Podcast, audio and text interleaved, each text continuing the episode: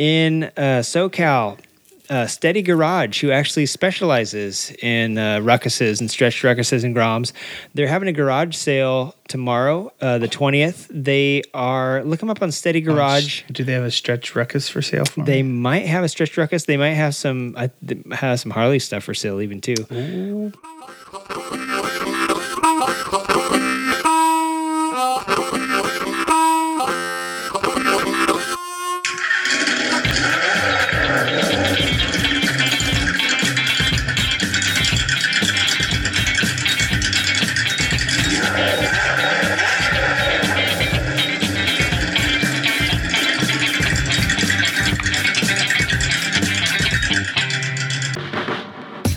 thanks for listening to the show today. My name is Rick James. I'm having a big art show in Oceanside, California.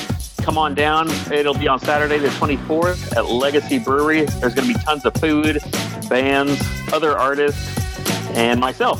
Come on down. We're going to have great food, local craft beer.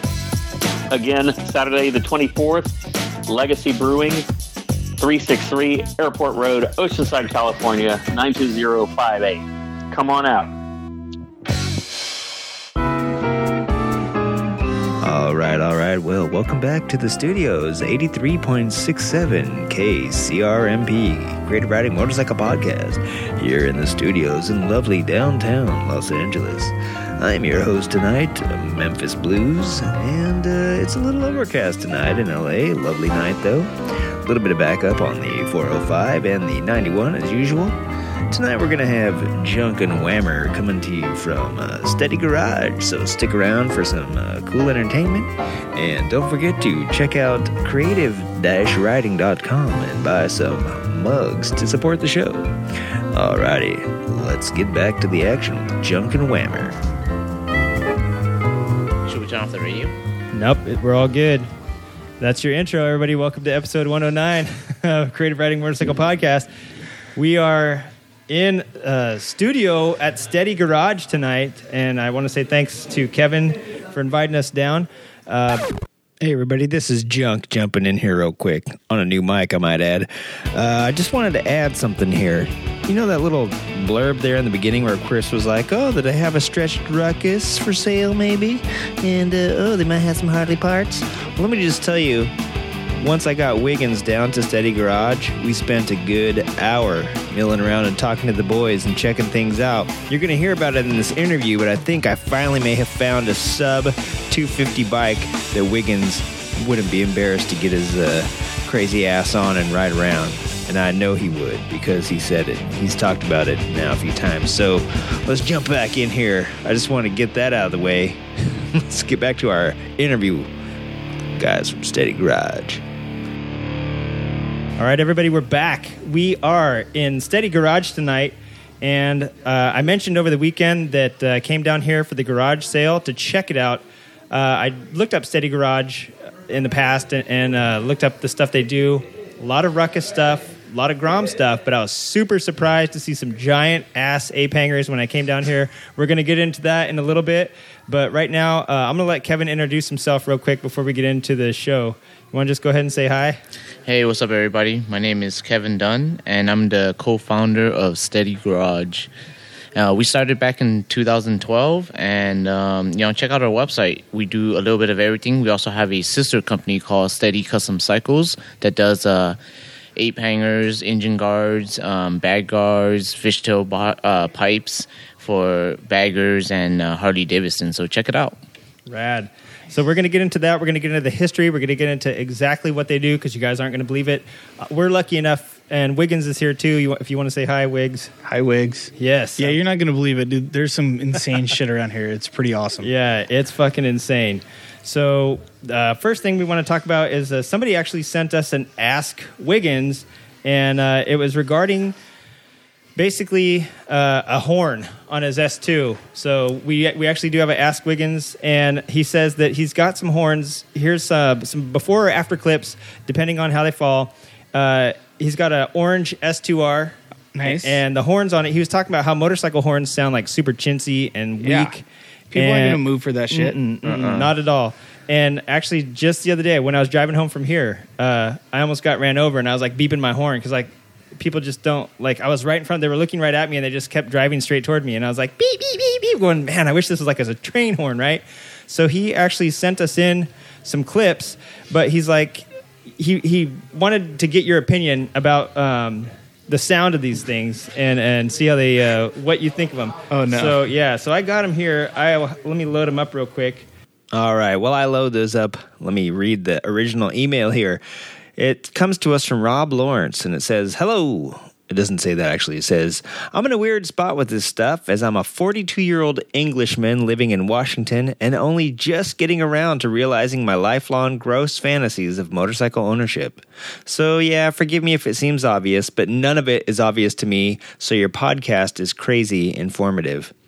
One of the millions of questions I had was why the hell do they simultaneously say motorcycles are so unseen and dangerous, yet they give them these tiny pipsqueak horns?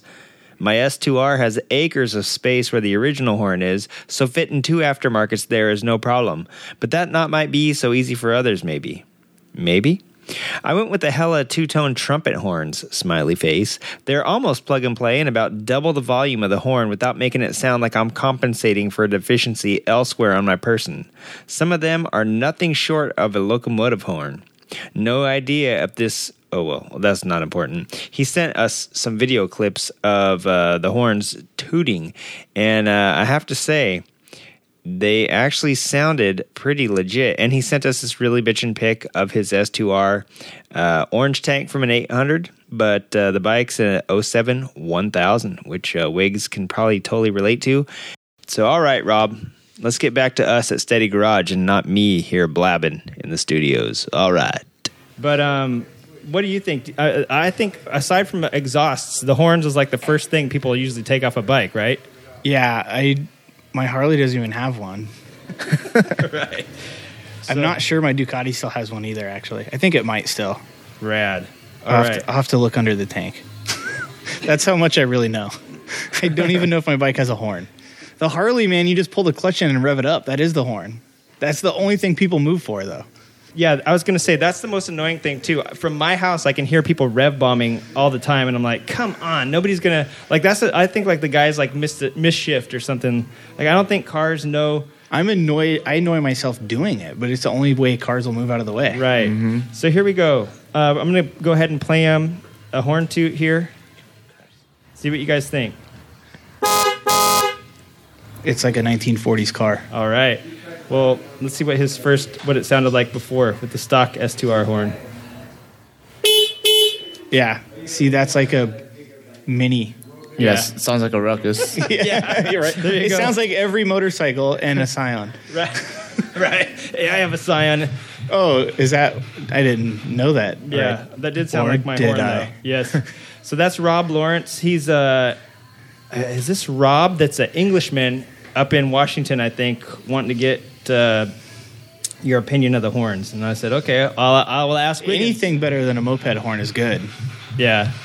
All right. Well, there you go. Anything better than a moped horn, Kevin? What what do you say? Horns in in or out on all these bikes that you build? Do you leave the horns on? In California, the louder the better.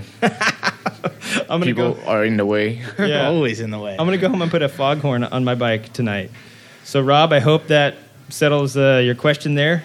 Yes to the horns, and uh, no to the motorcycle stockies. I like that. I think she put a train horn on there. Uh, next, what do we have up in our list here? We got an email from Doug McDonald. Jesus Christ, I got to go dig through some more. Um, I did want to say before we get to Doug McDonald's email that. Um, Robert Pandya was on Pit Pass Moto Weekly. If you guys listened to the Motorcycles and Misfits podcast this last week, you know that he was also on uh, Pit Pass. His, yeah, he was on Motorcycles Misfits. He was on Pit Pass. He's making like this huge pr- push right now to engage more people, more women to ride, um, get this younger generation to ride. I think if more people saw these groms, they'd want to I ride know. more. I was going to say this is the perfect place to talk about all this because like this is what's going to get more people to ride. So our next email is coming in from Doug McDonald, and uh, he says, "Hey, I'm listening to the podcast on flat tracking. He, you know, must have been you. Did he say McDonald Duck? Doug? McDonald Duck? Mm-hmm. It's McDonald Duck from the East Coast, uh, Doug McDonald. And he says, Hey, listening to the podcast on flat tracking, realized you're from the area that I grew up in a long time ago. Uh, interesting talk with Bob Larson from Valley Center. He raced in the 70s on a big bore single. My Jap bike was a two cycle loser. Four season riding on a BMW pack mule in the frozen east. I'm older than dirt, but enjoying the great podcast, Doug. I just want to tell Doug, he may be as old as dirt, but nobody's as old as me. and It's good. I'm glad he enjoys. yes. And so, hey, if anyone on the East Coast or halfway to the Midwest, I really need to borrow preferably an XR750 for a race in the beginning of June in Indiana. So if you have one and you're really dumb, hit me up. I want to ride it. dude, most people that have motorcycles are really dumb. What are you talking about? That's my point.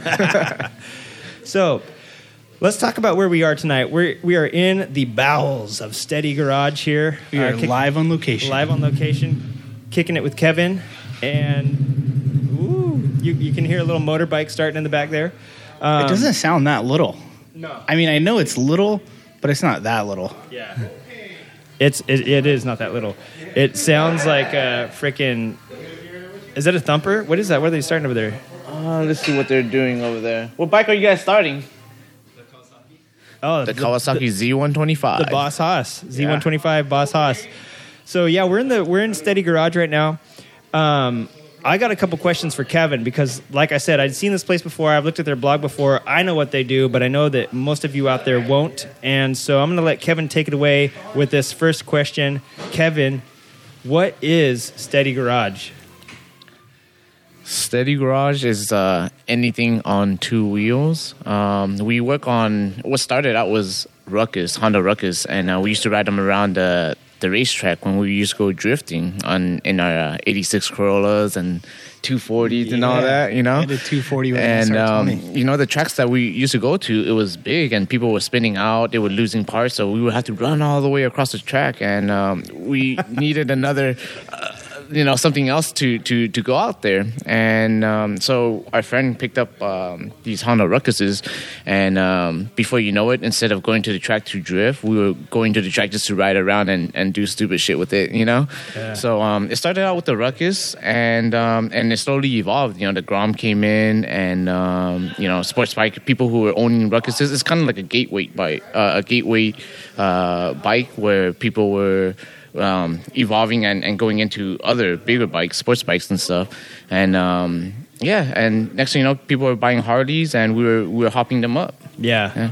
I know it's quite a contrast to come in here and see like 50 ruckuses, uh, you know, 25 Groms, and then like, I don't know, like 15 big ass Harleys with like 19 foot long ape hangers. Like some of the shit, I would have to stand up to reach the, the, grips on the shit. Of course, I'm only two and a half feet tall, but, so, but still, yeah, like, it's it's incredible to see the mix of stuff in here, and I, and I don't think people would be prepped for that. Like once they, oh, steady garage, that's a scooter, and then come mm-hmm. in and see like baggers and shit. That's cool. Like I think that represents what a lot of people, a lot of motorcyclists, like kind of skip. Is that a lot of us are motorcycle riders and we don't mm-hmm. care. Mm-hmm. But I mean, so many people are stuck in the idea like I'm a Harley dude. Like, Yeah. go eat a dick.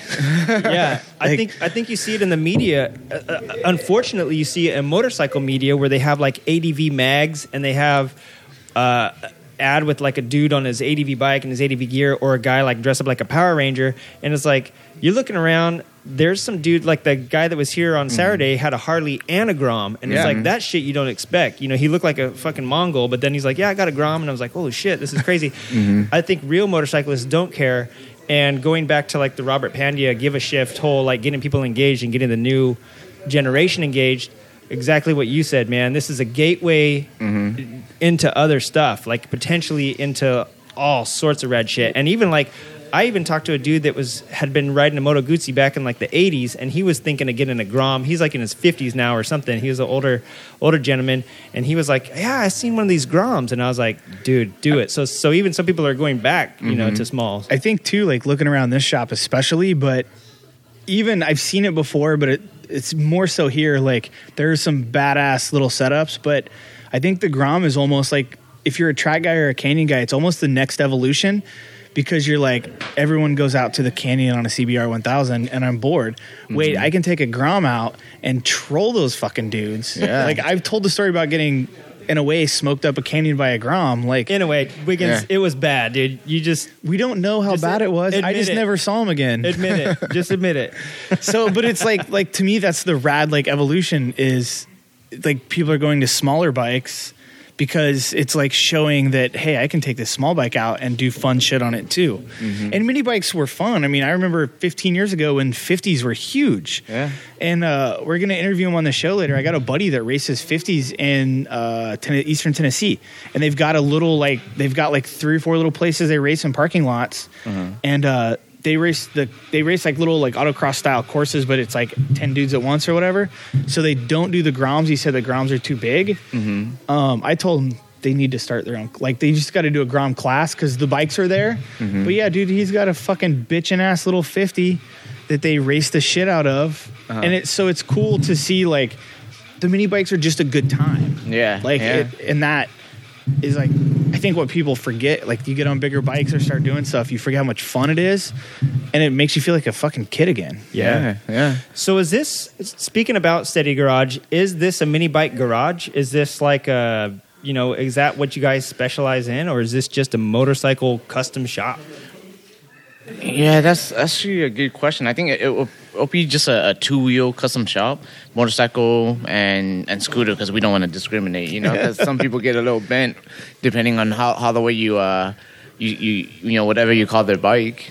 Yeah. Yeah, Yeah, no, and I think that's the, I think that's really good. I think that's one of the the best ways to like um, basically include everybody in the whole scene. You know what I mean? That's like that's what I was blown away by by the shop. Is it like a DIY or membership shop, or like can can anybody come in and work on stuff? Uh, no, it's, it's just usually to the employees only, and um, you know, we, we do, you know, over the, the years we we get really um, close to some of the, the customer who becomes friends, so they would come often. And, Yeah, and, nice. uh, you know, and, so yeah. what? uh I just want to like get under someone's skin. Is the Grom technically a motorcycle or a scooter? is a mini motorcycle? Oh, okay. But yeah, you don't like sit in it like you do a scooter. Like it doesn't have the like open spot for your legs, but Right, a Grom's not a step through, right? yes, Yeah. but it is very small. Yeah. So, how did you guys get your start? Uh, looking at where you guys are right now and looking at the sort of stuff that you guys cover, let's take it back to the beginning. And how did you guys get your start? I read it was like, well, I'll let you tell us, but I read that it was like long nights over hookah pipes and, and backyard beer bongs and shit like that. yeah, that's pretty much how it started. You know, um, we the, the good thing is that all of us, all of the the founders, were all passionate about it, and uh, we were willing to stay up and pull the long nighters and, and actually build Steady Garage to where it is today. You know, and um, I, I, you know, it's it's it's a team effort, and um, yeah, I, I think um, that's pretty much the, sh- the the the strongest point of Steady Garage. Right. Yeah. And a lot of I know there's a lot of DIY garages, a lot of membership garages out there because it, it is hard to, to do what you guys have done, which is take uh, literally nothing, take an idea in somebody's backyard and turn it into something that's this this place is pretty big. It's not a little hole in the wall shop. It's a pretty good size, uh, uh, regular industrial shop. I worked in a body shop about this big a long time ago, and uh, you know, like 15 techs and, and however many cars we could fit in. So I mean, it's not a small little deal. So you guys went from like a bedroom or a living room to this, man. Like that's how long did that take you? Uh, it took us about three years. God. And so this is uh, our, our fifth year, um, ongoing on to the six years. Right. Yeah, so um, it definitely didn't happen overnight. Right. No way. Damn, this podcast just started a second. I better be in like a fucking studio downtown like next year if I'm like You never know. live up Yeah. to this shit, right? Yeah. So no, this it's pretty amazing. And um, how did you come up with the name Steady Garage? Where did that come from? Where did the like impetus to start, you know, the garage come from too? I think we were stoned. No, I'm just kidding. We weren't stoned. You're like Stony Garage. Stony Garage will never fly. It's got to be something more classy. yeah, so um, we, we were at uh, Dewey's house actually, and then um, we were just drinking beer and just uh, jamming away on music, and um, doing. I think he was doing some coding at the time, and I was writing some of the the business plan, and um, and we actually started a a clothing company called Mild. So what's chilled and mild is something steady. So that's it. Kind of piggyback off of each Right. other. That's yeah. good. I like that. Yeah, that's really good. And then um, the founding members. Who? How many of you guys were there? Who are, are? Is everybody still around? Is everybody still part of this? Uh, yeah, there was actually six people. Unfortunately, one of them left because um, you know he was actually part of a, a record label, so he's on to bigger and better things. Um, so the the the five of us who still remain is um, Dewey, Raymond, Jimmy, Steven, and myself. And then, um, you know, as we went, uh, actually on our third year, we actually added Luis, uh, which is probably um, a lot of people know him as Buki. So he he builds a lot of like custom handlebars and all that. So that's where we actually went full on with the Harley Davidson stuff. Yeah, I know. That was my next question: is why scooters and Harleys? All righty, we're going to step away quickly. We'll take a break. We're going to hear from a sponsor of the show, and we will get back to answer that question why scooters and Harleys in a moment. Hey, everybody out there, go check creative riding.com. Order your mug today. You won't be disappointed. You'll feel like a piece of hay.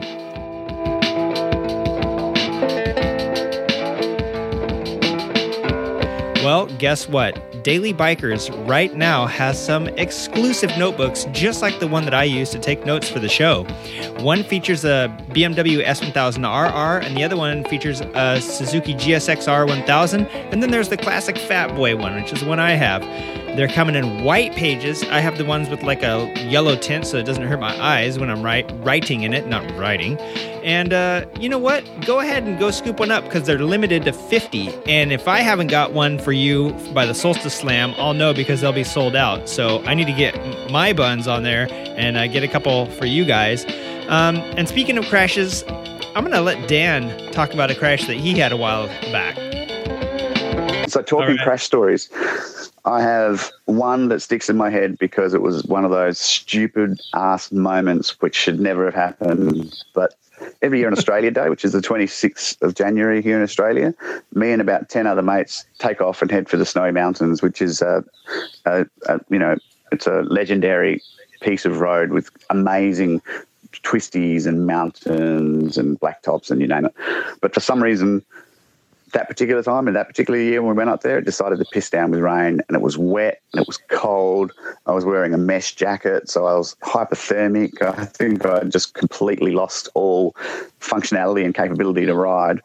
And as we came up to the, an intersection after about four hours of riding in this shit weather, I turned to the right to look at the oncoming traffic and just washed out the front and went sliding down the road on this brand new hyper motard Evo SP. I just scratched the living shit out of it and couldn't believe myself. It was nuts.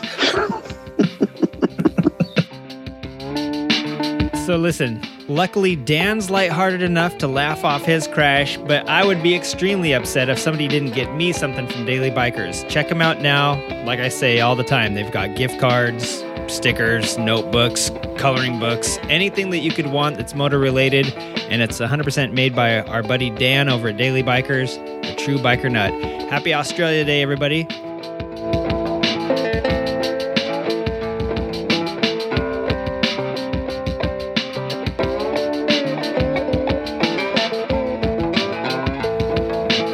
Hey, everybody, just a quick reminder Solstice Slam is going to be coming up here soon. Well, quicker than you think. That means riding season's also going to be starting up here pretty soon. Hope you have winterized your bike properly because there's nothing like turning the key over that first day of spring. Nice, really good riding weather, and nothing happens but a bunch of water squirting out of your uh, end of your exhaust. Um, hey, save those stories and others like it for Solstice Slam. If you are a new listener to the show, that is our yearly like uh, story poetry like slam jam you can send in anything.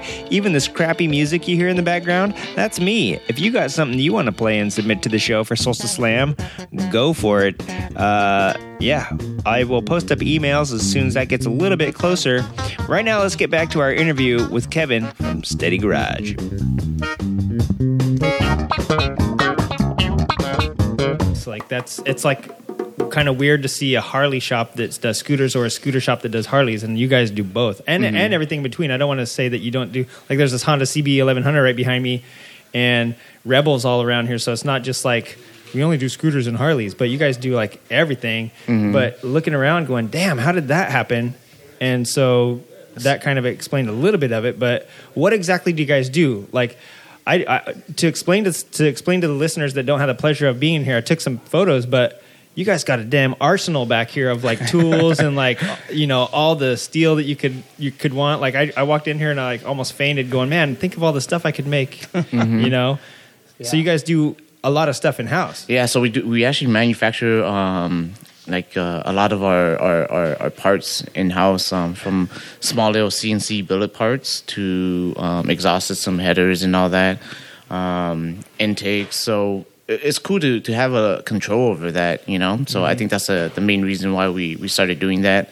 And also, uh, Luis is a really talented fabricator, and uh, Jimmy's a really good uh, engineer. So with a, a whole collective of everybody, we were able to, you know, do a little bit of everything. Yeah. Right. And I, I was talking to Wiggins. I was like, damn, I don't even know how to use half the stuff in here. He does, but obviously you got a bunch of talented guys, not just a bunch of dudes that come in here and like use grinders and shit. Like, mm-hmm. you know, every hipster video with sparks and a beard and shit. It's like, no, these guys know how to use like actual fucking machinery back here and stuff. So it's pretty amazing to see some of the stuff he just got benched back there.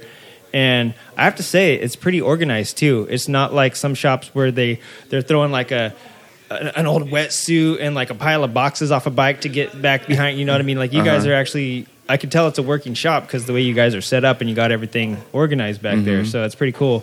Um, who like what type of experience does everybody bring to the table? Are you guys like all trained on this shit? Or you guys learn it? Does some people learn as they go or what? Oh man, yeah. We we- actually a lot of things we are learning as we go. So we're not definitely we're not perfect, but um, you know, um, I think a lot of our uh, you know customers and clients they're understanding, and that actually give us the opportunity to um, you know to grow.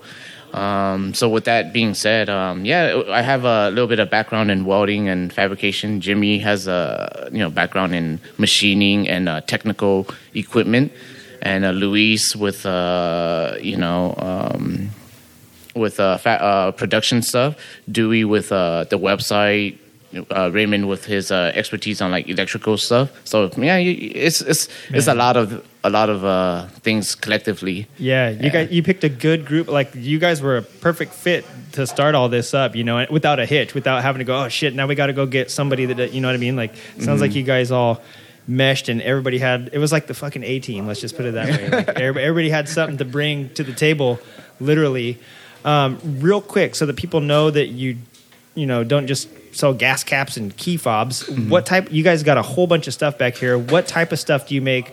for like scooters, Harleys, like like just give me a quick range, maybe of like ten different style of things that you guys pop out on a regular basis. Uh, we specialize in a lot of engine swaps. Like on the Ruckus, we put like GY6 engines in there, Zuma 125, and the new thing is the CBR 300 and 250 uh, swap uh, kit for the Grom.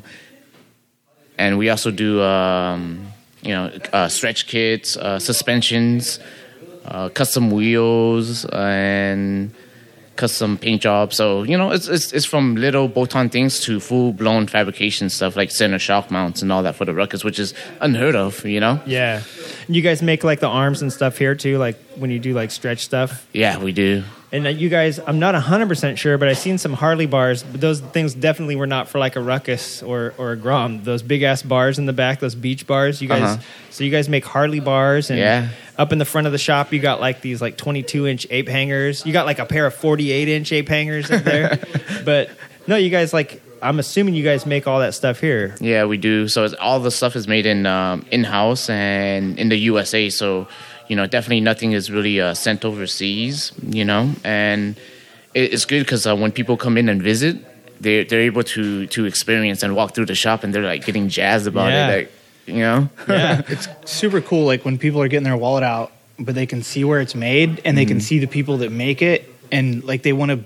They're not buying into just the product; they're buying into the whole thing, and I think that goes a long way. Like people will, you know, they want to, like in a way, invest in that. You know, Yeah, I know. Just and you you're talking to them like right here at the shop. You're like, hey, and let me go back there and like make you something real Yeah. fast or whatever. But yeah, like it's rad. Like uh, it's just amazing that the amount of stuff that you guys have and the and the amount of it that's made here in house. Um, even the little engine caps and plugs and stuff like that. I think you guys made. Yeah, a there's lot some, of it. yeah, there's some uh, little accessories, well, you know, that we have our own ideas that we wanted to apply it to. yeah, Right. Yeah.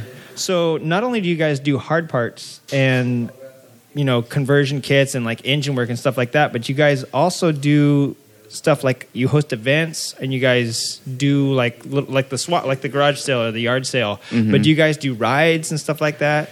Uh, I, I think we hosted a, a couple of rides in the past, but it, it's really time time consuming, and uh, you know we have families that is also growing as a part of the the business too. You know we're you know we're uh, looking to to start a mini family myself, and Jimmy has two kids, and Dewey has like you know a couple of jobs, so.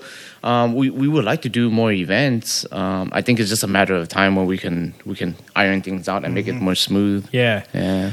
Yeah, definitely. The yard sale was pretty cool, and it's it's not like Long Beach swap meet or something where you mm-hmm. have like acres and acres. It was like nice and cut down to like some really specific stuff. And I was going by I even like I don't even have a scooter, and I kind of wanted to buy. There was like a a YZ50 motor. I was like, shit, I could grab a couple parts and in like three months have a scooter. Like it was mm-hmm. there was just all sorts of shit. I probably could have cobbled one together just out of the and shit it ended up being kind of like a bike show too, didn't it? Like There was- that's yeah. what's kind of cool too. It's like a little garage sale, but it's more like you know you get all these people to show up, and it's kind of a cool event in itself.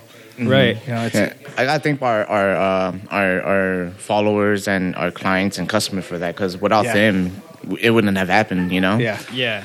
That was my next question is like giving given the events and given you know a ride or two here or even a garage sale here or even going to a, another event like Joe's mini bike reunion or something like that like what type of community have you guys grown around the garage? I'm, I'm assuming there was like no scooters dudes that would cruise over here at first right? I Yeah. and then now the every time you guys have something there's obviously like a group of groms or scooters that shows up around the area. What type of community have you guys like built specifically around the garage or around this part of town?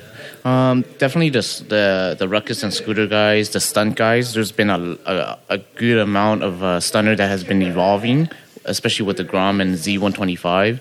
Um, but we, the thing is, I guess what we don't really discriminate against anybody. So anything on two wheel, we get jazzed about it, and I think that's the the most important part, right? Yeah. yeah yeah that's rad and then i don't know is there still like the ruckster crew that that's around here or something like that is there was there like a ruck, ruckus like crew called rucksters Yeah, they, they were um, another shop. They they were just down the street from my current location, and um, unfortunately, something happened with their landlord, so they had to close down. Um, as far as starting back up again, um, the I haven't heard anything as far as like starting a full shop, but I think the owners or the founders has been working, you know, in the garage, you know, their house, the garage at their house. So. Yeah. Um, hopefully, you know, like they they're they're back up and running because, you know, they're they're, probably a big part of like the scene. You know what I mean? Mm-hmm. Yeah. And I had seen those guys at Temple City Power Sports. They had like a bike night, and all those guys showed up. Like it was a ton of them, and I was like, wow, th- there's a huge scooter scene here. Mm-hmm. And they're not your regular scooters. They're not dudes like on Piaggios and Vespas and stuff. It's dudes like on these stretch slam like show bike ruckuses. And then I started checking out the blog, and I have to admit, there's like some pretty scantily clad ladies hanging out in the LA River on some of these things that would like not even dare touch my dirty ass bike. And I'm going, wow. guys, yeah, yeah. I mean, I want you guys to know that Junkie here, he's pretty well got a mini bike, right? An OG SR250. Did you did you Yeah. write that down and show it to him? He might be super I did. stoked. It's I- I kind hit of it. a I parked behind a big white Ford over here because I didn't want nobody to see it, and I was like, I hope it even starts on the way out. It's been running weird lately. I, I need to like fiddle with the carb, but I like hid that shit, and I was like, eh. and then I walked over here and I was like, damn, everything's here. So it was cool. I should have just like cruised in, but I'm always embarrassed about that thing. you but- shouldn't need to be. Yeah. If if you you couldn't start it, we would have helped you. I know. yeah, I know. What if there's one place you want to break down? It's like at a motorcycle shop, Right. So yeah, no, it was cool, and and definitely there was a mix. There was like some rad Honda Elites here. There was like a couple, I think I saw a couple Zumas, lots of Groms, good. Like you know there, and of course the Harleys. And there's a lot of Groms parked next to them. I've seen on your guys' blog. Actually, I've seen some guys that have some pretty like crazily custom Groms that are like all the way from like Naked Street Fighter and the stunter one that's over here behind us. It's got a full cage and like all the you know the dual levers and all that stuff to like a, a really nice looking cafe one, like a vintage cafe. Um, so I mean, there's like a lot of versatility too within the crew. Like not all the guys want to slam them, not all the guys want to stun them, not all the guys want to like race them. But you guys, I mean, you know, you guys foster that whole whole appeal, you know, to to building custom shit. And is that an Elite SS or what is that? What is that teal one? Uh, the tail one is a Sh- 88 oh no 87 actually um it's like it is a elite Yeah. It's just an elite. So I'm looking at this Well, thing, and it's got it a started as just an elite. It's yeah, it's got a carb on it that's a, about the size of the one that was on my fucking Coronet 440 back Dude, in the day. it looks day. as big as one of my sports. yeah, it's a humongous, and this thing's awesome. And I bet you, like, you know, you roll up like on an LS2 or one of the new, like, you know, Hellcats, and just like, What's rad is like you put Troll. the like you put the plastic back on the side of it, and it's kind of a sleeper. Yeah. like it's got a big exhaust, and it's stretched a little bit, but it's really a sleeper. yeah, It's kind of fucking rad. yeah. No, I dig it, and that's what I'm saying. This whole shop has just got surprises left and right and left and right, and so it's it's. How a- bummed would you be if you got smoked by a Honda Elite from a stoplight? I wouldn't. I, you know, I'm gonna I'm gonna actually invest in one, and uh, yeah. So you can ride it to Vegas too. Oh my god, yeah, I'll, I'd ride the shit out of one of these things. So yeah, that uh, the community that you guys have built, the stuff that you guys offer, like it, it's all amazing to me. And seeing everything here in the shop just like come together in like one nice little package is is pretty amazing. I got to give it to you guys. Um, we're gonna get back. We're gonna talk a little bit more with Kevin and, and some of the crew about you know what their plans are, what their future are, and the kind of crazy stuff they do with these bikes. But uh, we're gonna take a little little break right now. We're gonna get into uh, roast my bike. Everyone, this is Liza from the Motorcycles and Misfits podcast. And when I am getting a root canal or something else really just painful and shitty, I like to listen to the Creative Riding Podcast because the best way to fight pain is with pain.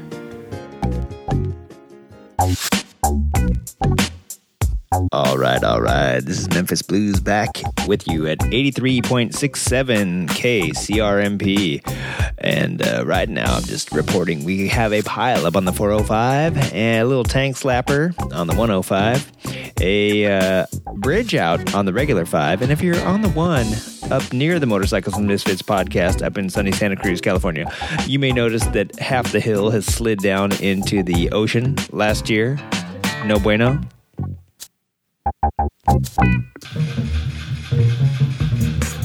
All right, all right. You know what time it is. We're gonna get back to some uh, Q and A with Steady Garage, but right now it's time for roast my bike. I guarantee by next week, maybe even by the end of this week, I'll have some rad theme music for roast my bike. But tonight's bike comes to us from the one and only. But for now, I'm going to play Sonic the Hedgehog. Yeah. Hey, I made this song. Oh, wait. Don't insult my shit. oh, I'm roasting the wrong thing already. Sorry. Yeah, you're, roast, you're roasting my song. off topic Uh, yeah, totally. Let's go down that rabbit hole.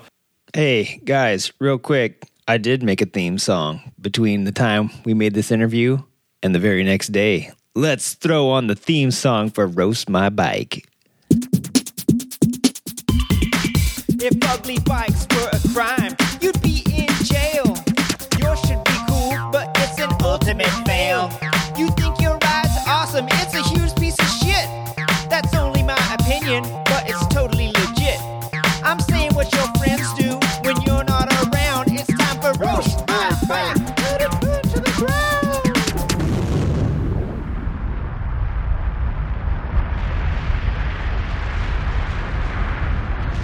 So, yeah, tonight's bike is brought to you by the one and only Chris Singsheim from uh, Wisconsin, Waukesha. I always say Waukesha, and they, they uh, correct me. It's Waukesha.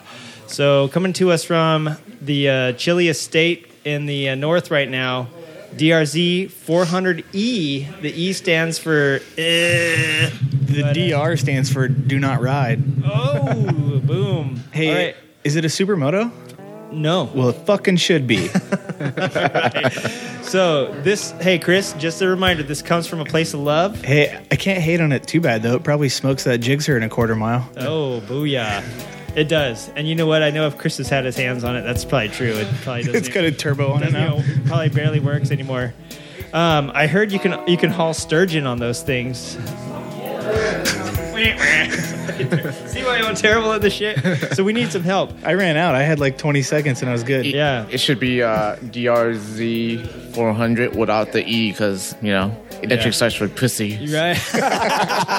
Oh, Just kidding. No, he's not. He's actually not. I'm not kidding. I buy back his statement 100%. Yeah, you know what? I get it. You're you're kind of too old. You probably have elephantiasis of the knee joint, and you can't really kick over a bike anymore. But you know what, buddy? Eat some eat your bran flakes and take your Geritol every morning. You should be able to kick that baby right over. The DRZ 400S is what you uh, what you want. See, I always learned to push start him like you start on a hill, but then I Hey, remembered that he's in Wisconsin. Yeah, there's so there's no hills. hills. And He's out of luck. unfortunately, that's the only way you can get a DRZ to start is by pushing it because those things are hunks of shit. cricket, cricket. Damn. It is like the only street legal dirt bike that's still out there, or ever was, because everyone knew it was a dumb idea. Oh. yeah, the DRZ. Except the twenty thousand dollar KTM. Don't resuscitate. Damn, this is harder. Than, this is hard. I wish I was funny because then this would be funny. But I know. since I'm not, We need to watch some Comedy Central roast, dang. and like we'll change their jokes to fit Yeah. motorcycles. I know. I even had some good ones, and now that I'm on the spot, I totally forgot them. It's that. It definitely makes it harder. Yeah, it's that thing where like three days later you come up with good. We should just rip. move on. Chris, do not ride that DR anymore. God. And then we're gonna move on. I'm gonna I'm gonna email you personally after the show and just roast the shit out of your bike. When I have time to think about it. yeah, after I've had some sleep and some Weetabix, after I've got my uh, Geritol, I'm gonna call you up. Hey, guess what, Chris? I've had some time. I've thought about it a little bit. Got one for you. What's the difference between a DRZ 400E and a taint? One is a smelly piece of useless meat with a ball bag above it and it's near a stinky asshole. And the other one is a taint. Hey, how do you know when a guy is riding a DRZ 400E on level ground? Drool runs out of both sides of his mouth, and uh, the oil drips straight down. All right, bastard. Well, Chris, just because your bike sucks doesn't mean you have to. Please uh, stay tuned for this week's show and next week's show and, and every show after that. And if you want to get your bike roasted, send us an email with a picture to creativeridingpodcast at gmail.com. Next week, we have Lawrence Opio's bike, the SV1000, I believe. And boy, that thing looks like a turd. All right. Well, I can't wait to get into that next week. We're going to move on to a segment that we're good at, which is uh, talking What, about. Is the show over already? Yeah, that's it. we, we, we end on a shitty roast. Oh, God. And that's the end of the show forever. Like, I just go home and delete our We're gonna account. end with what we're good at. It's all over. it's over. Fucking shit. So, segment three is the build.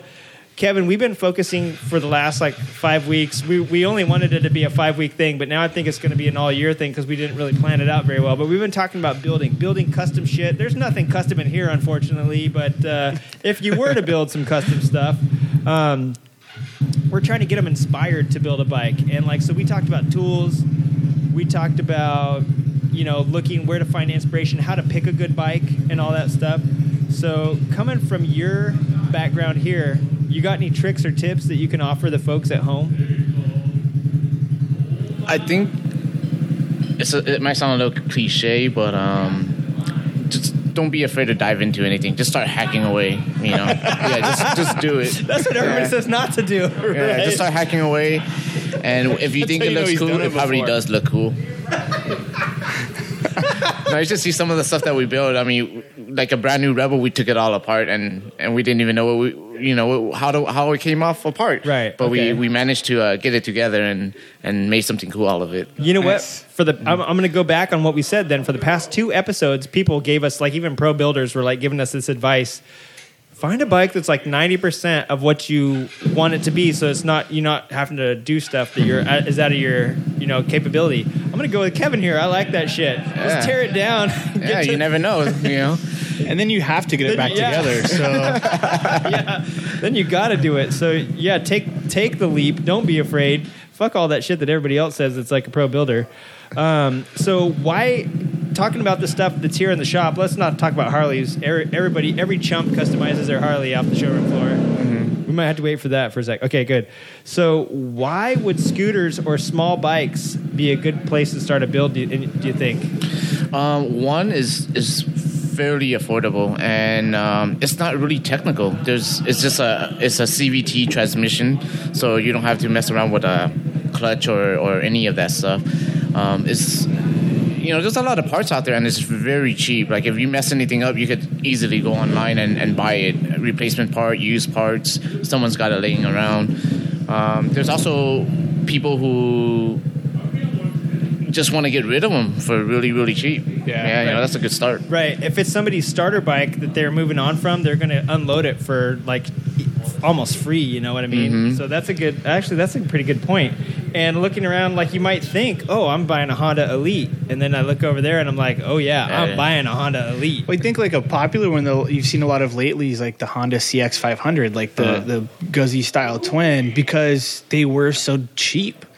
You know, there was like such an unpopular bike for so long that people were picking them up so cheap, and like they're some were ugly, but some were nice, Yeah. and it was a good like learning bike for someone that wanted to customize one to do. Yeah, they're popping up everywhere, like on all the hipster feeds. Uh, But Dave from Har- from uh, Cerberus was like, dude, he worked at Honda for a while, and he's like, those things were shitty when they came out, and they only made a limit. They don't make parts for them. Like you can't really find parts. So that, but I would say like a like a Vino, like a Yamaha Vino or like a Metropolitan. I saw a ton of those like in 2006 when the market was crazy, and now like 12 years later, they're probably like you know hundred dollars on Craigslist or something. Yeah, it's hiding in someone's backyard. Yeah. the fact that they're CVT too means that, and some of them, if they're 50cc, I'm not 100% sure. You might know better than me. Do you have to have a motorcycle endorsement to ride that if it's under 50? Uh, it depends on what state. In California, you have to. Um, I think Nevada, you don't have to, and I think uh, some of the other states. Is it too. the same M1 or is it a different classification? I don't know. It's the same. Yeah, it's the Is it the M1 same? in California. Dude, in Nevada, you don't even have to have a driver license to drive a car. Like Fucking it's Arizona, crazy. you can take UTVs on the street. Yeah. So.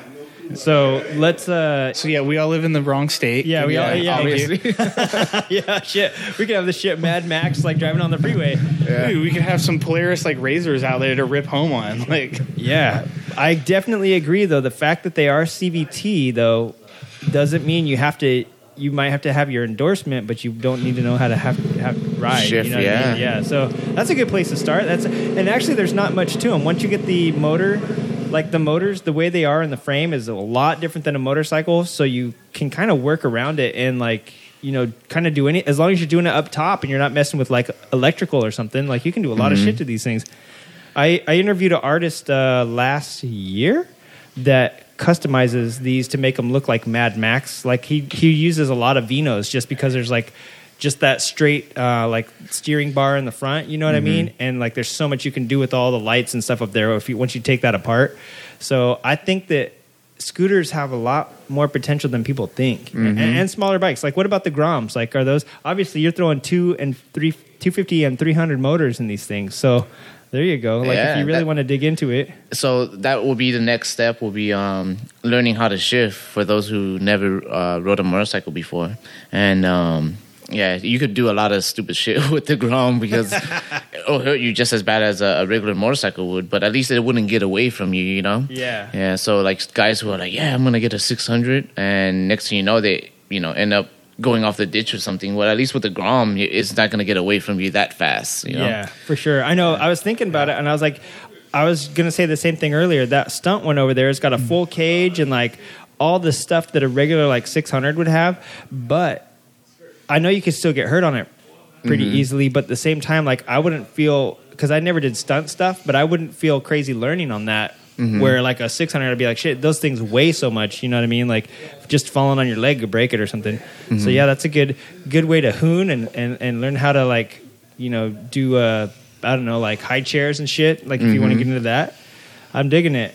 As far as like building a building a custom scooter, like you can go old school, right? Or you can go new school and like totally crazy wango tango. Mm-hmm. What, where do you guys go for inspiration when you're trying to look like for the copper tone one in the front, mm-hmm. or like this crazy elite? Like they're so different. Where do you guys go for inspiration for for smaller stuff?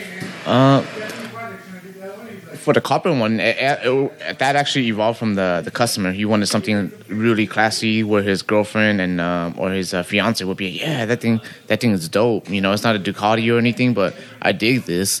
So the inspiration actually comes from everywhere. Um, it could be from architectural stuff to other bikes. A lot of it is from other bikes, and um, you know. I- think a lot of this stuff, if you're creative, you could you could easily apply it onto these bikes. Um, from like graffitis on the streets, you can Yeah, you yeah. throw it out on the battery box or some of the plastics. Um, Right. Yeah. The, the the that's what I was going to say too. Is the way these things are set up and the plastics and the way the wheels are exposed is a lot different than a motorcycle. So I think you kind of pick and when, if you're going to get into this sort of stuff, you're kind of picking and choosing different aspects that you want to highlight. Like on a bike, you might want to highlight the motor. These are kind of hidden unless you uncover them. So like maybe you want to go with the wheels. And I've seen a lot of bitching ass wheels around in a lot of your you know galleries. and- yeah, and the, blog the and stands got to Yeah. have the kicks, the right kicks. yeah. And, and and I think a lot of the guys also um, who are into input cars or hot rods. This easily applies to them, you know. The inspiration is so easy. You can hot rod it out. You can Especially the make Ruckus look- was yeah. like super tuner car and stance works set up. Mm-hmm. But I think, like you said earlier, like that was what you guys were doing. You were going to the drift track and stuff, and then that kind of got into it. So I think like those guys kind of evolved the Ruckus, Mm-hmm. which was cool because it was a group of guys that weren't like traditional motorcycle guys. So they thought outside the box for what what the bikes were doing, and that's Yeah. where cool shit came from. They just thought differently. Yeah, and on a lot of these things, like you were saying, there's a big front panel that's like a kind of like a fairing. Where on a motorcycle, you got the headlights in there and sometimes some air vents.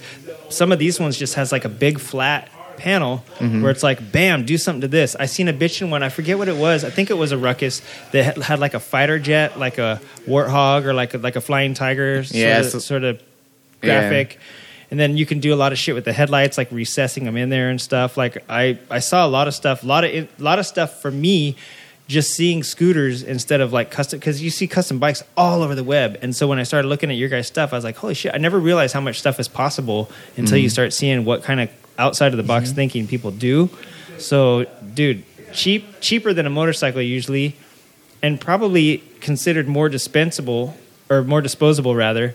And so you can probably pick them up for cheaper. And you guys are just doing some phenomenal shit with them. So building with the smaller platform, and I'm just talking scooters. Like we could go into the Groms things now for like another 20 minutes probably. And like there's all there's no limits, right? Like it's, yeah, it's there's no crazy. limits. There's like bills that are ranging from like 2,000 to 12,000, 14,000. It's just a matter of uh, how much c- custom stuff they want on them. You know, and they even get into copper plating, gold plating. Yeah, Oh, that's wow. What, yeah, that's what it gets really involved, you know? Dude, if anybody's going to go out and choose a scooter over a bike to start a build from, you got you got any tricks or or a tip or like maybe one to start with, like one that's like a uh, an easy one to start with. Like maybe there's a type of scooter that's like a little bit more for like advanced. Um, I think the Yamaha Zuma 125 is a little bit of the underdog. Um, it's a really good engine. It's it is a little bit bigger than the the Ruckus, and it you know um, average speed is around 60 miles per hour. I think that bike itself is a good platform. You don't have to mess around with the carburetors unless you really want to. Then um, then uh, you know get a get a, a Ruckus for that. Um, but the Zuma 125, I think that would be a good bike to start with. Yeah, those, yeah. and it's the 125. It's like the same engine as a Grom, so it's just on a scooter. Are those the ones that had like the off road like headlight cages too? Uh, the Zuma. Didn't they have like a bug eye like headlights on the front? Yeah, yeah, they right, did, Right, yeah. right. Yeah, so those ones are pretty cool. I've seen people like take those off road and shit too, like ADV style. Yeah, there's Zumas. in Taiwan is really big. Actually, they have a whole racing series Oh, where, right. where they'll do uh, off-road racing and uh, tr- you know dirt track racing. Right. Where is it where they do like I think it's Philippines where they like drag race them or something? Yeah. Not What- the this more like the old uh, elites and stuff. Yeah, I was gonna say, but- and, I know haul balls. in Malaysia, like to support the Maybe that's what it is, MotoGP, Malaysia. uh, like it's World Superbike, all the endurance races and shit too, like Macau and all that shit. They have like elite classes, and and they're like they sound like MotoGP two strokes. They're like, Yeah. "Man," and these guys are like knee down in the corners and shit, like going at least like eighty miles an hour on these fucking things that were probably meant to go like twenty five.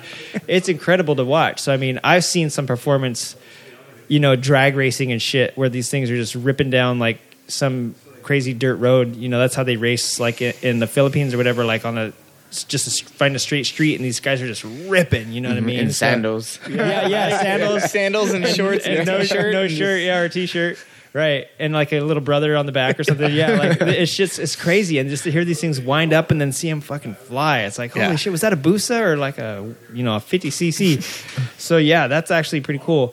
If you guys want to get you know into builds and you need some advice, I would recommend calling uh, you know calling Steady, even if you don't live around uh, here. Maybe you could order some parts, whatever you want to do. Uh, yeah, I'm sure you guys have helped many people get you know bikes on the road and, and stuff customized to where they you know where they look good and, and all that. Do you guys have you ever, ever entered shows and stuff like that? Uh, we do. Um, Joe's Mini Bike Reunion. Um, there's a block show up in Northern California. We went across uh, to Tennessee from California. wow. We we, we, wow. we got an RV and we drove across and we went to the Smoky Mountain Crawl. Oh yeah, Yeah, with the tail of the dragon, we rode that. That was pretty. That was fun. That's actually uh, my yeah. buddy that races 50s. I'll have to link up when that event is. My buddy that races 50s, that's they race at the resort for Tail of the Dragon. What did you So if there's like a mini bike show, I mean, to me, it's always rad to have like a show and a race kind of at the same venue at the same time, especially if it's like 50s and stuff, Mm-hmm. you know, where it's similar similar bikes. That could be super cool. But yeah, that's where that like 50 racing's based out of, is Tail of the Dragon. rad. They also do like slow racing in Colorado. Yeah. You know. Yeah, so it's, it's pretty fun. That'd be rad to do like a trials, like you know, like scooter trials, like just simple, not like jumping up rocks and shit, but just like a fun like slow racing, and then like maybe in like in the lines on the plank, like the GS Trophy type of shit, Yeah. but on like a Zuma or something. Um, let's move on a little bit now to like talk about where Steady Garage is headed. You guys have been building up, going on six years, I think you said, mm-hmm. and you guys have a hell of an operation here. It looks like you got like you guys ship a lot of stuff out of here too. Yeah, we supply a lot of parts to um, the east side of the U.S. and the Midwest. Um, so yeah, um, we, our website actually has a lot of the parts that we keep in stock, and there's also guys who call us or email us and ask us to build custom parts for them. So if we have time, um, before we used to have a lot of time, but now we, it's Yeah. been it's been pretty tight. Yeah. Yeah. That's rad. And and I'm telling you guys, if you if you're stumped or if you have an idea or you want to even just to see in some inspiration, you know, you can hit the Googles and get all sorts of weird shit, or just go to you know Steady Garage, look at the blog, and they've got a lot of good builds. You guys got a really good gallery of all different sorts of scooters, from slammed to like you know stretched and both and then like you know just all sorts of rad paint jobs and all sorts of shit on there. So it's pretty cool. And then you guys got your parts list and everything on there. Um, I, I want to talk. I don't want to get too much into that. Like, I'll, I'm gonna put a link to your uh, the store in the show notes and to the shop. I want to kind of talk about where you guys are headed. I know I see some race bikes over there, and you and I seen some trophies in your front lobby. Mm-hmm. You want to talk about that a little bit? yeah, we want to we want to do more endurance racing and uh, sprint racing. And um, as far as where we're heading, um, I guess to to expand more on the, the product lines that we have. Yeah. yeah. Uh, Racing's always fun too. It, I mean, I guess I'm a racer, so it's kind of biased, but like, you know, especially when you're doing like the custom stuff and you're doing the work on it, like, you want to go out and test like your skills, not just as a rider, but as a mechanic and as a parts developer too. So it's a good like kind of mix to get some of that, and it's like I don't know. I feel like most of us work on motorcycles because we ride them. So like, what better? Like to me, anyway, going to the track and going racing, it's like you're riding it to your ability and to like your max, and it's so much fun to like see what that is. Yeah, it's just to be in sync with your bike, and some Yeah. people don't know that feeling until Yeah. they actually go out to the track, like Yeah. riding on the street. Like, yeah, I know my bike, but no, you go out to the track, Yeah. try that out. You yeah, know? you got to get to a place where you can just really open it up and really kind of get a feel for it. Mm-hmm. It's a total eye-opening experience. Yeah. So yeah, a lot of uh, racing. Um, of course, building building more um, mini bikes and you know bigger bikes. Yeah, that'll be pretty much the future. Yeah. What type of racing um, you guys have done? United Mini Racing Association endurance UMRA. events. Mm-hmm. You guys, there's a lot of kart tracks around here in SoCal, Mm-hmm. and you guys, I mean, do you guys just like hit every single one that you can, or Are you guys picky? Do you guys select leagues that you have friends in, or you are you guys just open for anything? Like, Uh, we're, we're open to anything, uh, but UMRA has been one of the best organizations for the mini bike racing because they, um, you know, they're they're they're really good with uh, keeping up rules and explaining things. You know, some guys, uh, some other events, they're kind of like you know too too strong on things. You know, like the rules, like hey, you, Yeah. you know, right? Yeah, so- you, you guys went to go drag racing, Uh-huh. and you called down, and they're like, you got to have like NHRA approved Oh, yeah. this and that. So yeah, they're a little, little bit stringent on those rules. Yeah, at uh, at Irwindale Speedway, which is just um, maybe, maybe two blocks away from us, and uh, we called them. We wanted to to take our bikes down there, and they wanted us to follow the NHRA rule, which is like 22 inch wide on the handlebar and a certain specific height that the bike needs to be at.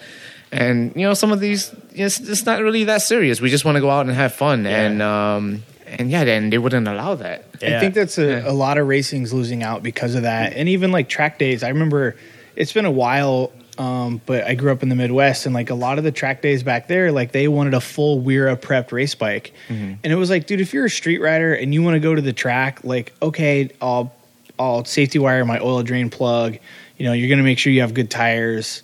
But it's like simple little safety stuff. Like, Yeah. you don't need to safety wire your entire bike and it was i think it deterred a lot of people and they didn't go to the track because they didn't want to spend two weeks drilling and safety wiring Yeah. and It's a putting lot a of- catch pan yeah. on it Yeah, like yeah. and it, it steers people away from the track and i'm like that's the opposite like you want people to go to the track because if they go to the track either either i mean I'd say they're going to love it no matter what. I don't know a lot of people that don't love it. You know, they might not go back all the time, but they still enjoy it. And then you got the guys that are going to go back all the time. And then you got the guys that are going to turn into racing, and they will eventually safety wire their bike, but you got to get them there to start Yeah, with. I was, the mm-hmm. first couple track days, you don't want to have to like. I mean, that's why ramming speed is so cool, and like even track days, it's like yeah, as long as you're not dripping oil everywhere, like come out and try it, and then you know you don't have to have the full. a lot of them around here like they make sure your tires are in good shape um, some of them make sure you have a pin type master link and then they like squeeze your brake levers squeeze your clutch and that's about it. Yeah they make sure your throttle closes and that's it. They're like okay you're good to go.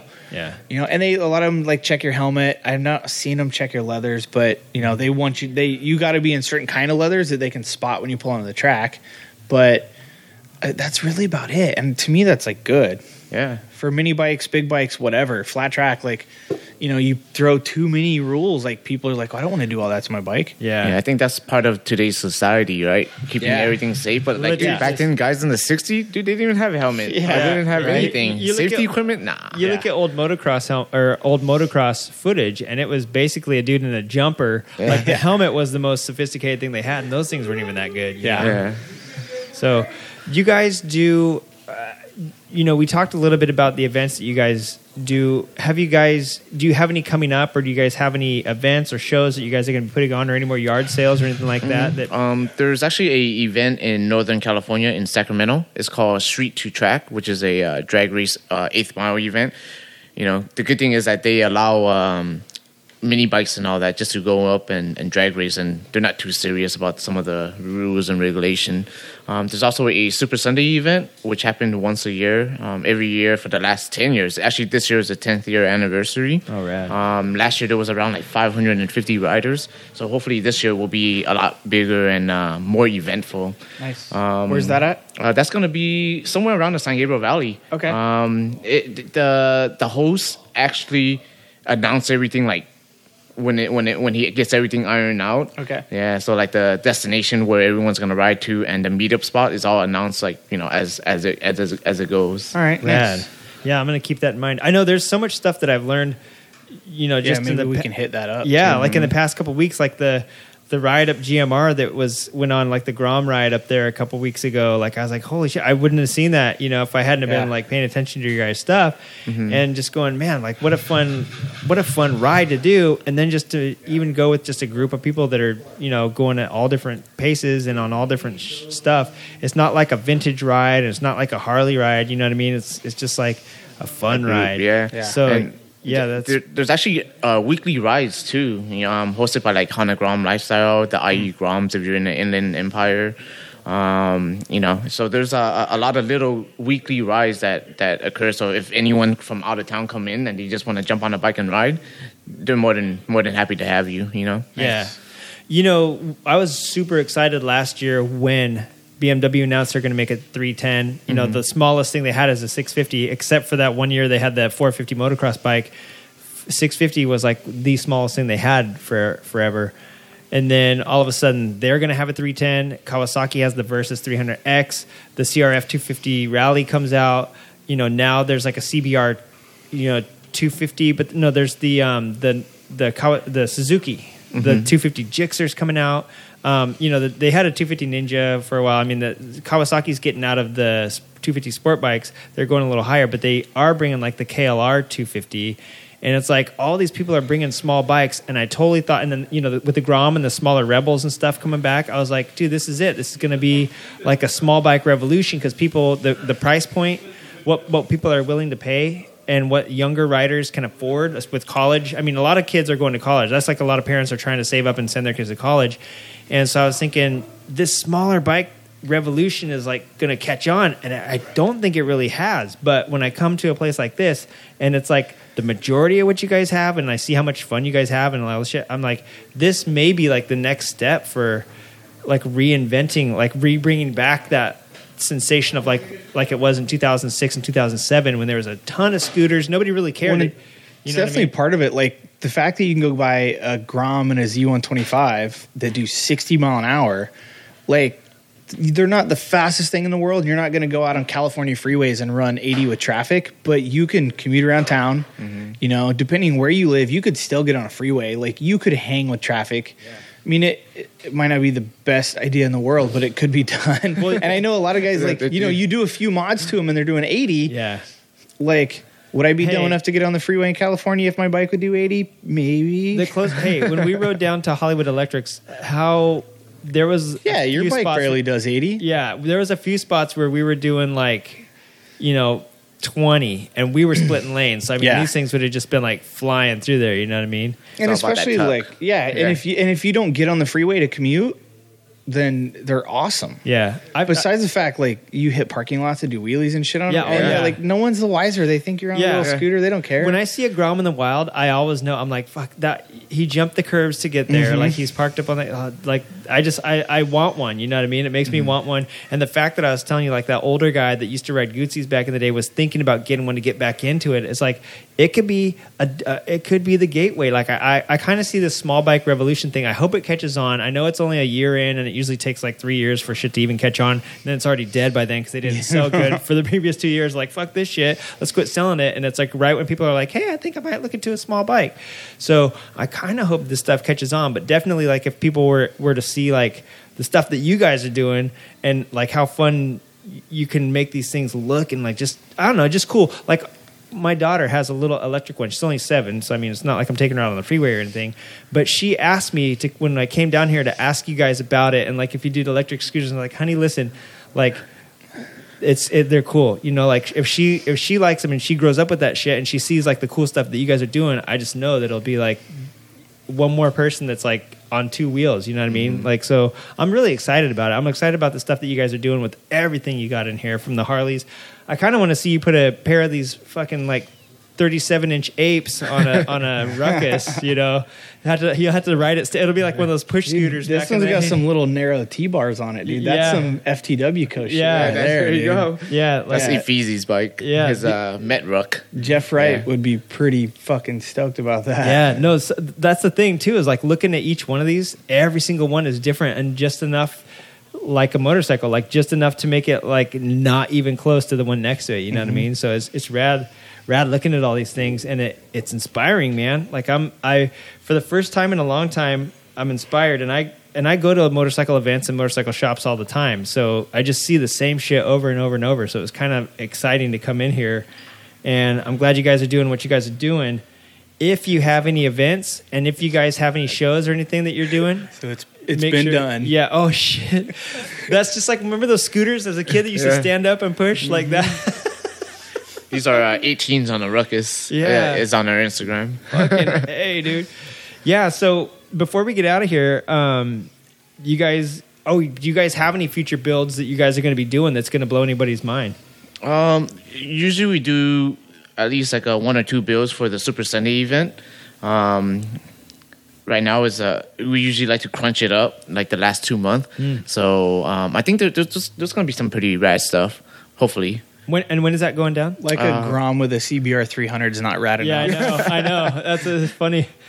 uh, uh, Super Sunday is actually in uh, the beginning of May. Okay. Um, maybe the first week, maybe the second week. Yeah. he hasn't announced it, but it's happening. Yeah, That'd be cool. That'd I'm be gonna something we'll definitely keep our eye yeah. open I'm gonna keep my eyes open for that because that's gonna be fun as hell to go there and uh, just cover it.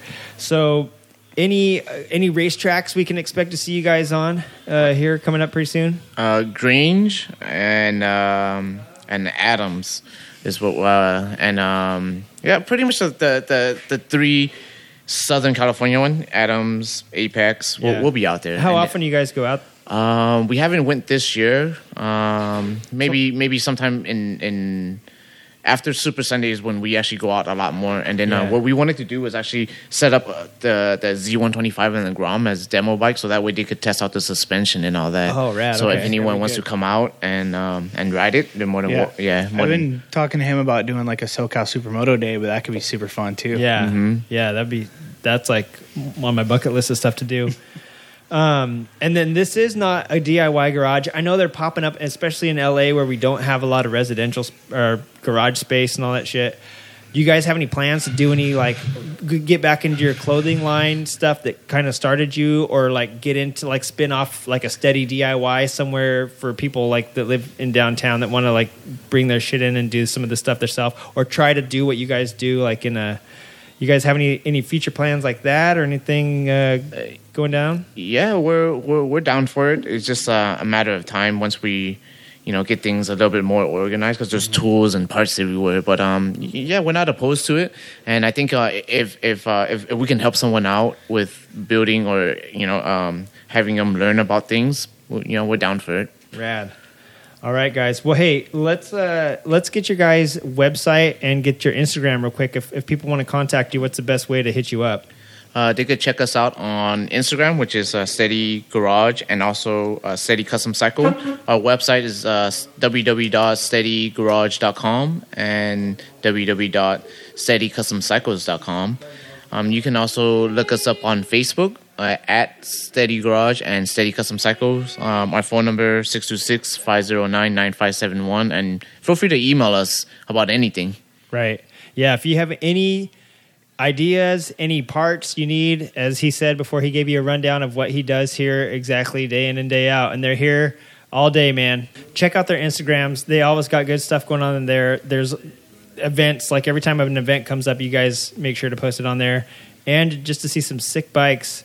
Uh, check out the Instagrams and check out the blog, and you will you're going to be surprised. There's some really nice stuff on there. So, hey, Kevin, thank you so much. Thanks Thank for you. thanks for inviting us to this, and I'm really glad I came down and hung out on Saturday and saw like the whole crowd of people that that wanted to show up because it really it's a lot more than you would think, and there's it's a bigger diverse crowd than you would think too. From the style of stuff that was being ridden to the style of people that were here, like and the whole cool family fun like food Mm-hmm. atmosphere that you guys had going on. It was more like a parking lot barbecue hangout than it Yeah, was laid like back. yeah, it was Yeah, super laid back steady. and fun. So yeah, it was totally steady. Stony Stony Garage, yeah, just that doesn't have the same same ring as Steady Garage. So thank you so much for having us uh, tonight. And uh, Wiggs, anything you want to say before we get out of here? It sounds like that's your sign off. No, it's not my sign off because I still have some Instagram pics that I'm going to drop in here later and uh, some current events coming up. I'm going to drop this stuff in in post, but we're going to get out of here. Uh, Kevin, thanks again. Thank you. And that mic was open this whole time. You could you could have got in on the roast, man. We needed some help. We failed on that stuff. So until next time, uh, we'll we'll, See you we'll next week. Yeah, we'll see you guys again. Fair time. All right.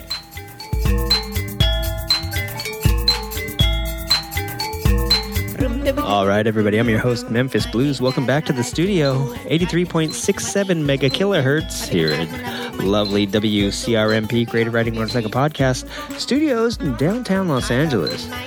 Tonight is uh, 73 and clear. Tomorrow's going to be uh, also in the mid 70s. Sunday's going to be 83. And uh, Monday, well, we just don't know. We don't like Mondays around here. Got a little crash again on the 91.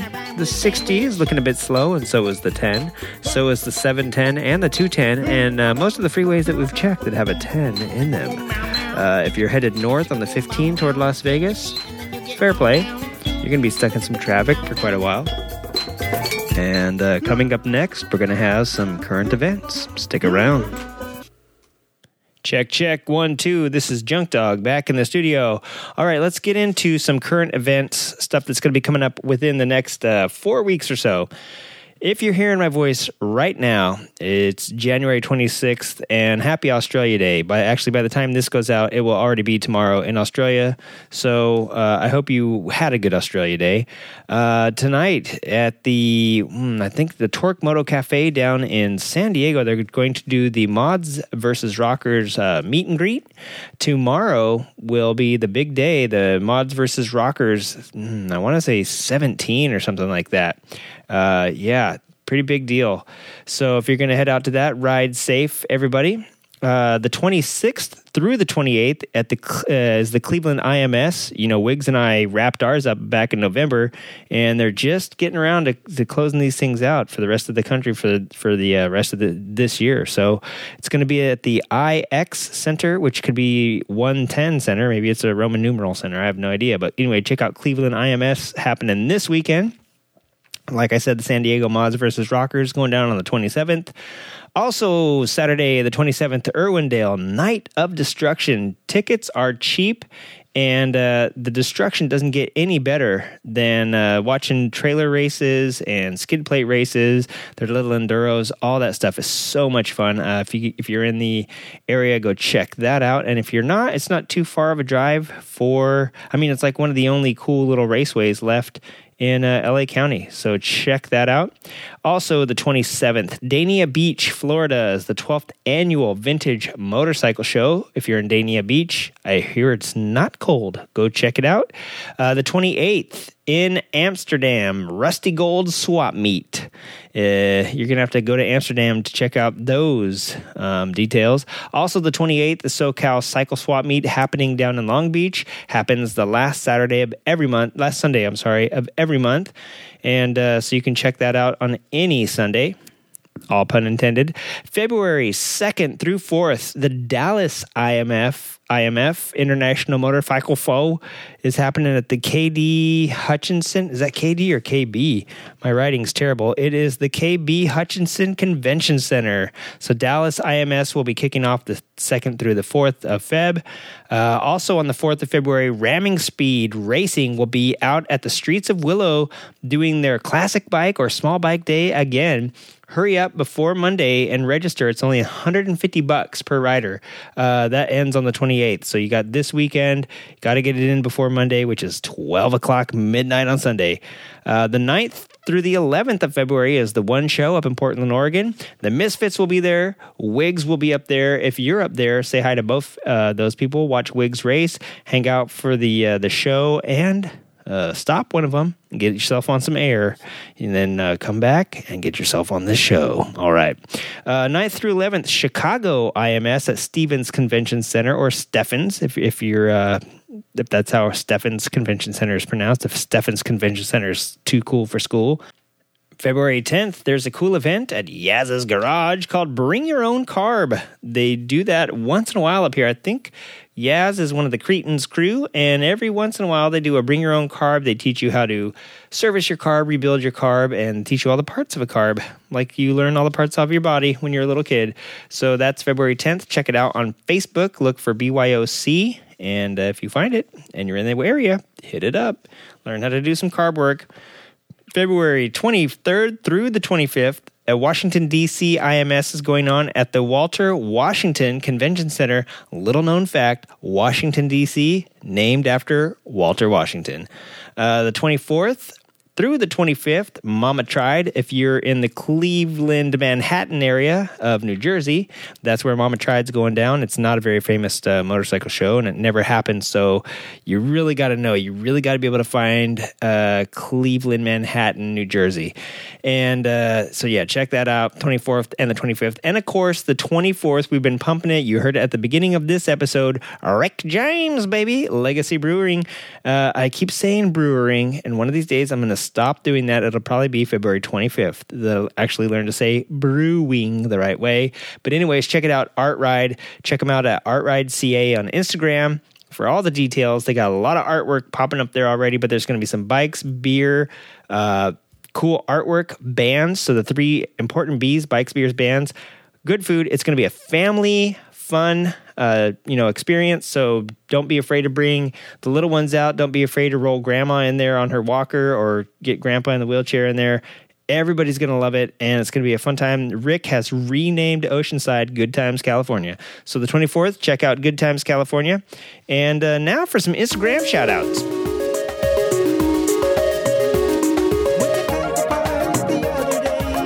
to watch a motorcycle race. Bought a $13 beer and a $7 hot dog, stuffed them in my face.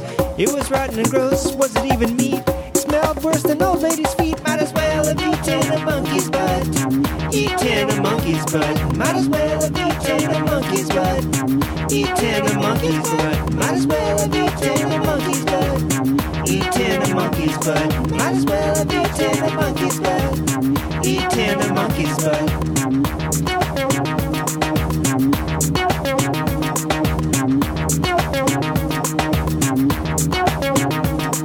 All right, all right, everybody. Straight up, I gotta tell you, I'm just gonna flick through randomly and pick an Instagram tonight. I don't even care about it, dude. I don't even care if it's motorcycle related. I do care if I picked him out before. So here we go. Boom.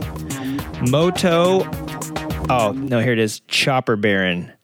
Chopper Baron is C H P R B A R O N. Chopper Baron is coming to you from uh, Italy. No, I'm just kidding. I don't know where Chopper Baron's coming to you from, but I think he's in Leeds. And I'm just saying that because I'm an idiot and I don't really know where he is. But uh, yeah, I think he's on the other side of the pond. and I live across a pond from where he's at. Kill myself now.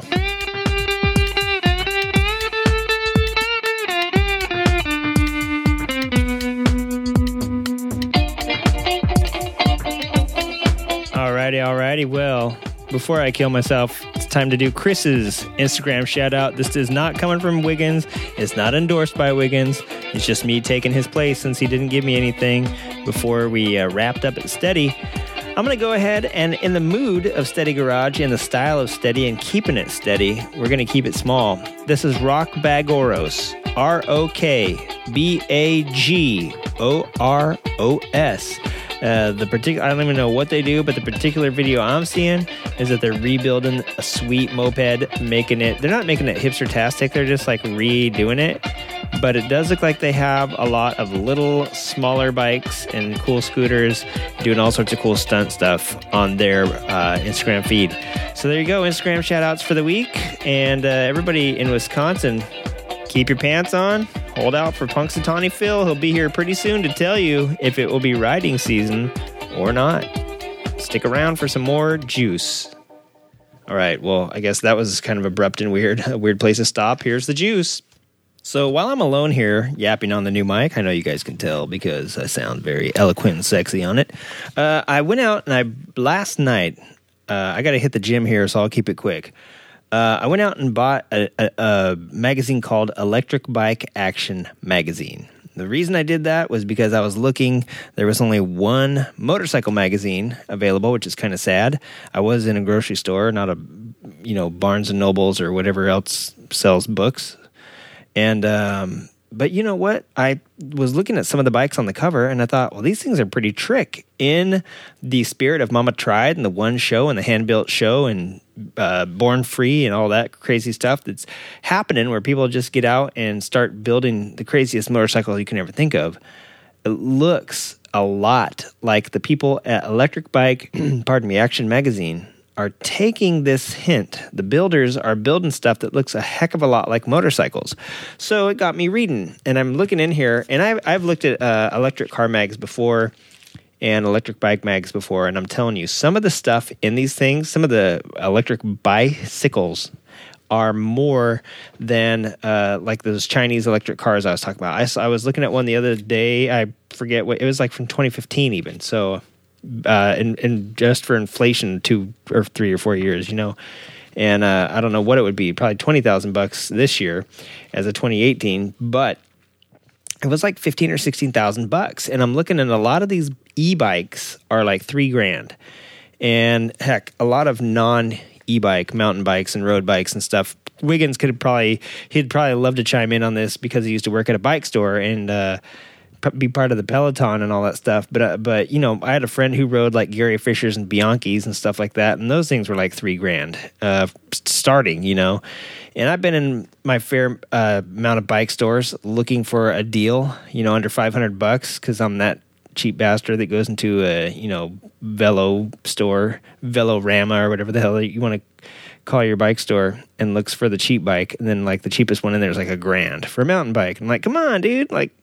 I just want to get into it. You know, I don't want to like go out and buy like a three thousand dollar downhill rig or something like that. So, uh, needless to say, pedal bikes and push bikes are not cheap when you start going for, you know, not your Walmart or Target or Kmart brand anymore. You start going out and getting like a full suspension rig. Like I got a I got a uh, specialized FSR, got it used because a brand new one was like twenty one hundred dollars or something like that, and I was like, what the hell?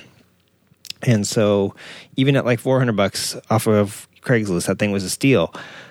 And it just got me thinking how we've been talking about where the bike industry is going and I mentioned that, you know, the whole give a shift thing that I went to the other day. Liza's been calling me every other day, bugging me about it. Like she's really fired up about getting people engaged, getting people talking about motorcycles. And now, after spending, you know, this week at Steady Garage and grab an e bike magazine, I'm fired up about two wheels in general. And I don't know if it's a switch. This is like just my, you know, an editorial piece thinking here, but do we need to encompass bicycles also i mean there's there are some motorcycle companies that are deciding like zero i believe zero started out as like an electric mountain bike company before they went out full on motorcycle and actually reading this magazine here electric bike action mag uh, they say that a couple of the other magazines under that uh, umbrella are power sports magazines. And so they were talking to some of the editors uh, within their office building about their stuff that there is going on in the motorcycling community and the car community and this and that. And it's pretty interesting the kind of crossover that we see. And i have to tell you that I've seen the Sea Otter Classic, I believe it is, has some really cool bikes that look like motorcycles. Uh, Flat Tracker, Trials, Cafe Racer, um, a bunch of the ones that I saw last year or the year before, I don't remember, were styled specifically after motorcycles. And the one that I'm looking right now, the unique Avionics Cruiser, it's totally uh, patterned after a bobber. It's even got like a Springer seat and like the frame on it really kind of sings to the yeah it totally looks like a vintage motorcycle. And so I'm, I'm starting to read the articles and they're talking about the stuff that they have within their own community. And i started thinking about the stuff that we have in the motorcycling community. We mentioned it you know in the interview with steady that you know you get like mountain or adv dudes and the motocross bros and like the street bike bros. And all these people kind of clicking off and being difficult to other you know riders of you know whatever style you ride. And i'm thinking man like maybe we can even branch out instead of clicking up you know because even in the bicycle realm a lot of the push bike folks don't like the e-bikes. And there's a lot of pushback and blowback and like criticism and this and that. And then you know electric this electric that you know it's not really riding blah blah blah. And so i'm reading this thing and i'm going man the, the struggle's real. The two wheel or you know I, I believe like with vehicles and cars something that you ride in it's a little bit less about uh like everything gets judged on a straight platform pretty much unless you're like a fan of a certain sort of power plant you know what i mean? Like electric versus hydrogen versus uh, ice or whatever that is you know? There's all there's always that and then even diesel. But a car, for the most part, you experience from the inside. There's very few cars that you, even convertibles, you're really inside it. There's very few cars that you ride on or under successfully and, uh, you know, judge the cars across that platform. It's always from the inside and how the four wheels hug the road, blah, blah, blah, blah. So I'm thinking this two wheel thing that's going on right now, maybe we should I I don't know, maybe we should reach out across not only across these motor sizes, you know, from 50cc to 2300 cc, which is like the Triumph Rocket 3 and the Speedmaster, and all that crap, and the Boss Hoss, the V8, you know. Maybe we should also reach out to these e bike companies that are kind of crossing over. And one example that I gave a little bit ago was the Bultacos. Bull Taco used to be a really bitchin' motorcycle company and they have since begun again as a uh, e-bike company. Now they're making e-bikes, but these quote e-bikes are really, really, really close to basically a small displacement electric motorcycle or electric moped. And Bultaco specifically makes their e-bikes so that they can handle you know that sort of you know terrain and, and that sort of punishment that you would put give like a CT90 or something back in the day. Now e-bikes too are governed at 28 miles per hour because your Walmart helmet isn't going to protect you if you smash the ground faster than that. But these things can haul and they are like little motorcycles. This article mentions that you know they they were talking to you know the other people in their in their office. Let me going back to the uh, the e-bike mag editors, and it says here they're quoting like you know we're talking about the pushback that we get in our industry from riding e-bikes versus regular bikes and we're seeing other electric stuff come here from other com- companies and or, and countries that are you know international and it's not just bicycles coming over from Europe where electric bicycles have been flourishing. It's also motorcycles now. For instance KTM coming over and competing directly with Alta um, companies like Zero, Energica, and then it says here, quote, I've heard rumors that Harley Davidson may be making more than prototype electric bikes soon. End quote. So even Harley Davidson gets a mention in here, and I had not heard that they may be making more than electric bikes because their electric bike still isn't expected for about three more years. So at any rate, it's really interesting the crossover sort of stuff that this stuff uh, that this magazine has kind of pointed me in uh, the the direction that it's kind of pointing me right now to think really outside the box as far as how to get people into motorcycling. Might even start with an electric bicycle. And uh, in this mag on page ten, they have a Yamaha. I don't see the the uh, e. I don't see the uh, uh, what's it called, the model number here or the model whatever they're going to call it.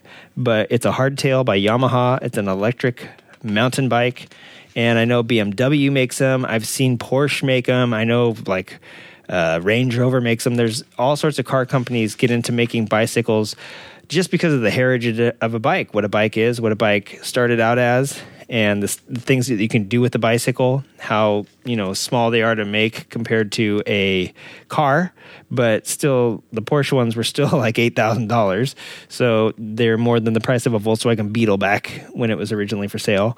But yeah, I'm looking at all these crazy bikes on here. Some of them have more range than electric motorcycles, and so it just got me thinking. You know, I dude, I'm not going to plunk down 10 grand on an electric bicycle, but th- these things are pretty sweet.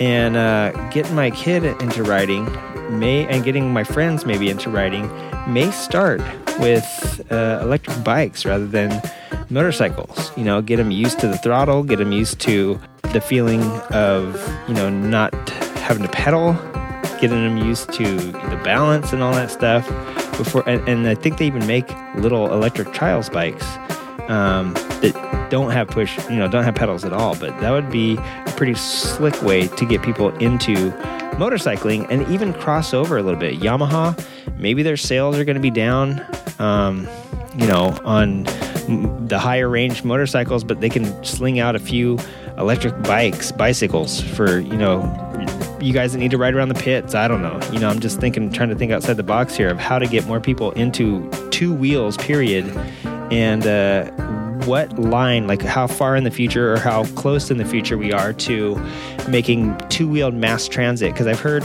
Law Abiding Biker was talking about it, I believe, that. Uh, I think it was them talking about e-bikes and uh, or maybe it was the Throttled podcast, I forget, but talking about all the e-bikes that, that are parked around the, the big cities now. Like when I, I see them here in LA, I see them in San Diego.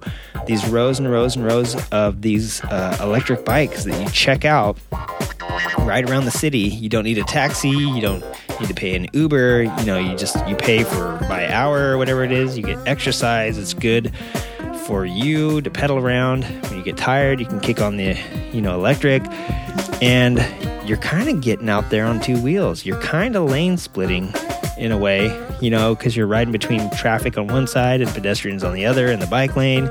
You're getting used to how cars react to t- two wheelers, you know, and uh, you're doing it at a safe speed on something that you feel comfortable on, but which is actually probably the most dangerous because you're required to wear the least amount of gear and you're right out there with the cars. But um, but all I'm saying is that like I think this could be a gateway embracing electric bicycles and then eventually some of these bicycles might be considered like a 25cc some of them might be considered a 50cc there you go now it's a scooter and uh, just up and on. So this e-bike mag electric bike action magazine really got me thinking. The give a shift got me thinking and uh, i'm just excited to see how the next five years like whether we influence it or not um, how some of this stuff transitions, you know, whether motorcycles become, you know, hybrid bicycles at some point. Uh, I don't know, but uh, that's gonna do it for me this week. You uh, you think on that? Let that simmer in a little bit. I'm gonna leave you with a little song. This episode's a little bit shorter than we've been going lately, but uh, that's okay. You guys probably don't want to listen to me ramble on it anymore, and you're probably ready to go sleep. So, and I gotta hit the gym. So I'm gonna leave you with a little tune. Get you out of here. Have a good weekend. That basically sounds like Wiggins' sign off, doesn't it? All right, signing off. Junkie Turdman out.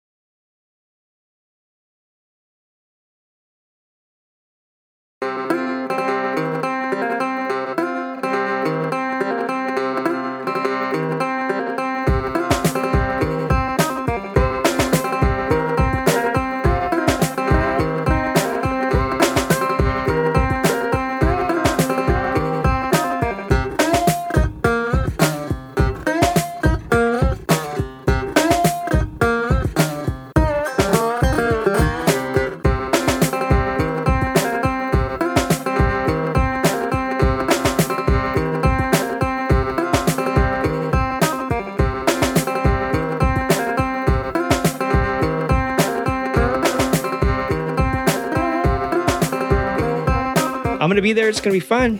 I was going to say February 23rd, 24th, 25th is the Oh. Mama Tried show. So the 23rd is Flat Out Friday at the BMO Harris Bradley Center. I love the way you pronounce that. What, Bradley? I wasn't sure if it was Brady or Bradley. I had Mm. All to of check. Um, That was my name in high school. I'm not sure which one. I believe that's the Milwaukee Bucks Arena. Um, I could be wrong. It might be the little. I believe that's the Bucks Arena. Anyway, It's the uh, Milwaukee Vikings yes. center. So that should be the 23rd. The 24th is uh, the Mama Tried show, and the 25th is also Mama Tried, and should be some ice racing. So if you are in and around Milwaukee, um, there's a lot going on that weekend.